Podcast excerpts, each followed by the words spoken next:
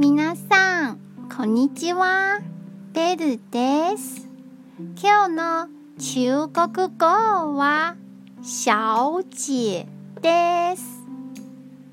小姐は女の人を指す言葉です。日本語のさんや英語の miss と同じような単語です。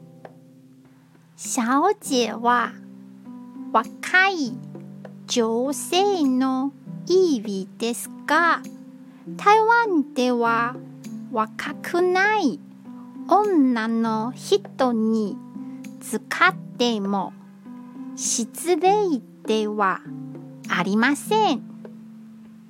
その方が嬉しいですよ。では、良い日をお過ごしくださいね。じゃあ、またね